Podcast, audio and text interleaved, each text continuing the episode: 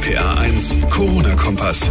Hallo und herzlich willkommen zu Ausgabe 45. Heute am 20. Mai. Das lange Wochenende bei bestem Wetter steht vor der Tür und wir wollen deshalb heute klären, was ist an Vatertag in Corona-Zeiten eigentlich erlaubt und was nicht.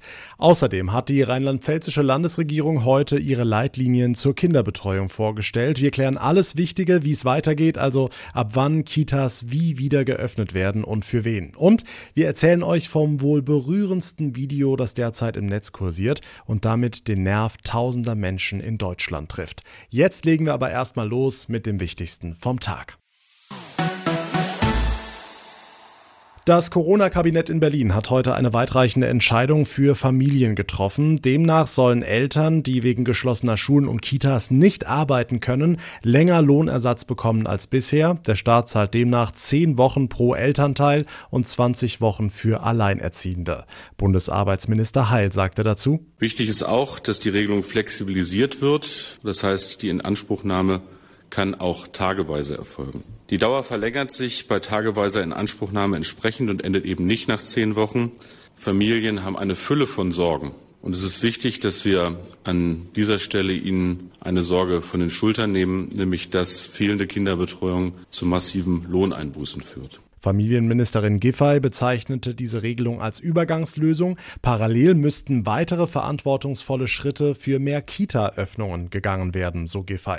Und eben diese Leitlinien sind für Rheinland-Pfalz heute Nachmittag von Bildungsministerin Hubig vorgestellt worden. Das Wichtigste vorweg: Ab Anfang Juni ist wieder jedes Kind in der Kita willkommen. Natürlich wird auch der Alltag bei den Kleinsten nicht mehr so sein wie vor Corona. So soll das Betreuungsangebot in den Kitas zum Beispiel stunden- oder tageweise ausgestaltet werden. Diese baldige Öffnung sei aber in vielerlei Hinsicht ein enorm wichtiger Schritt, so Hubig.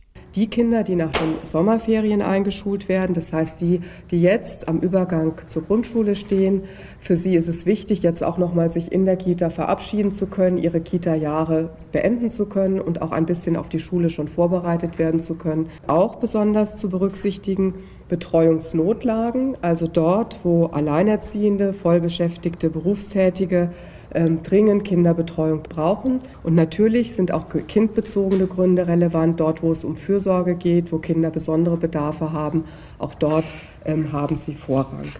Ein weiteres großes Thema ist heute ebenfalls im Bundeskabinett besprochen worden: die miserablen Arbeitsbedingungen in der Fleischindustrie. Ab dem kommenden Jahr soll es ein Verbot von Werkverträgen und Arbeitnehmerüberlassungen in der Branche geben. Heißt im Klartext, es dürfen keine Leiharbeiter mit Werkverträgen mehr zum Einsatz kommen, auch keine aus Billiglohnländern. Regierungssprecher Steffen Seibert dazu. Ab dem 1. Januar des kommenden Jahres sollen das Schlachten und die Verarbeitung von Fleisch nur noch durch Beschäftigte des eigenen Betriebs zulässig sein. Der Bußgeldrahmen des Arbeitszeitgesetzes wird auf 30.000 € verdoppelt. Die Bundesregierung prüft, wie Unternehmen verpflichtet werden können, Mindeststandards bei der Unterbringung sicherzustellen.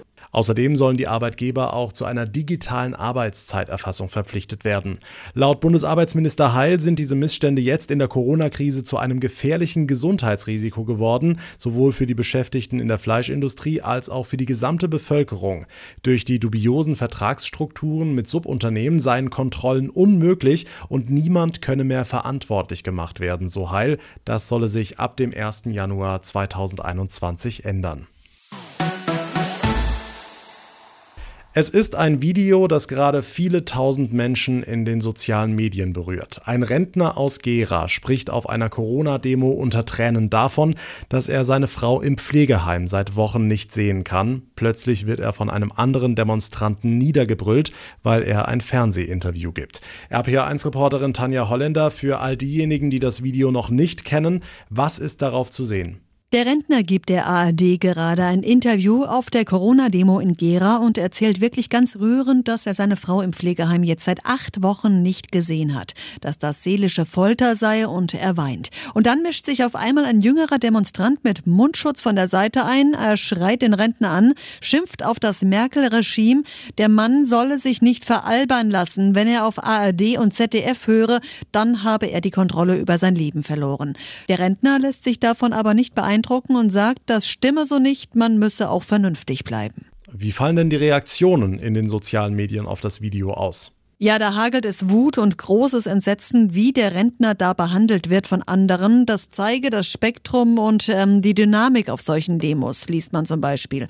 Es gibt Menschen, die protestieren gegen den sogenannten Lockdown aus ganz nachvollziehbaren Gründen und das auch friedlich. Aber sie werden eben auch von Wutbürgern missbraucht und instrumentalisiert von Menschen, die ja schon seit Jahren Merkel wegrufen, denen es gar nicht darum geht, was andere wie eben dieser Rentner zu sagen haben und gerade durchmachen. Jetzt sind seit der Demo ein paar Tage ins Land gegangen. Was sagt denn der Rentner heute über das Video und die ganze Situation? Na, der Mann ist immer noch eingeschüchtert und kann das alles überhaupt gar nicht verstehen. Er sei von anderen bedroht worden auf dieser Demo, weil er eben nicht ihrer Meinung war. Was ist bloß mit den Menschen los? Das ist entsetzlich, sagte er der FAZ.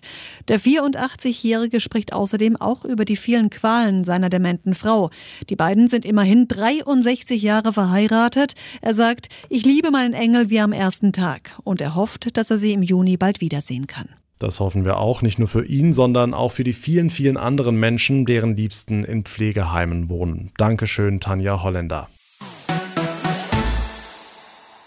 Morgen ist Vatertag. Bestes Wetter ist vorausgesagt, viel Sonne, strahlenblauer Himmel, wir kratzen sogar an der 30-Grad-Marke. Normalerweise ideale Voraussetzungen, das lange Wochenende mit einer schönen Wanderung samt Bier und Bollerwagen einzuläuten.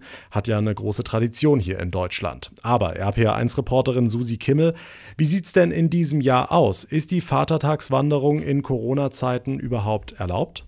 Also zumindest nicht in größeren Gruppen, denn auch wenn das Kontaktverbot gelockert worden ist, es gilt nach wie vor bis zum 5. Juni. Da müssen sich Freunde leider gedulden.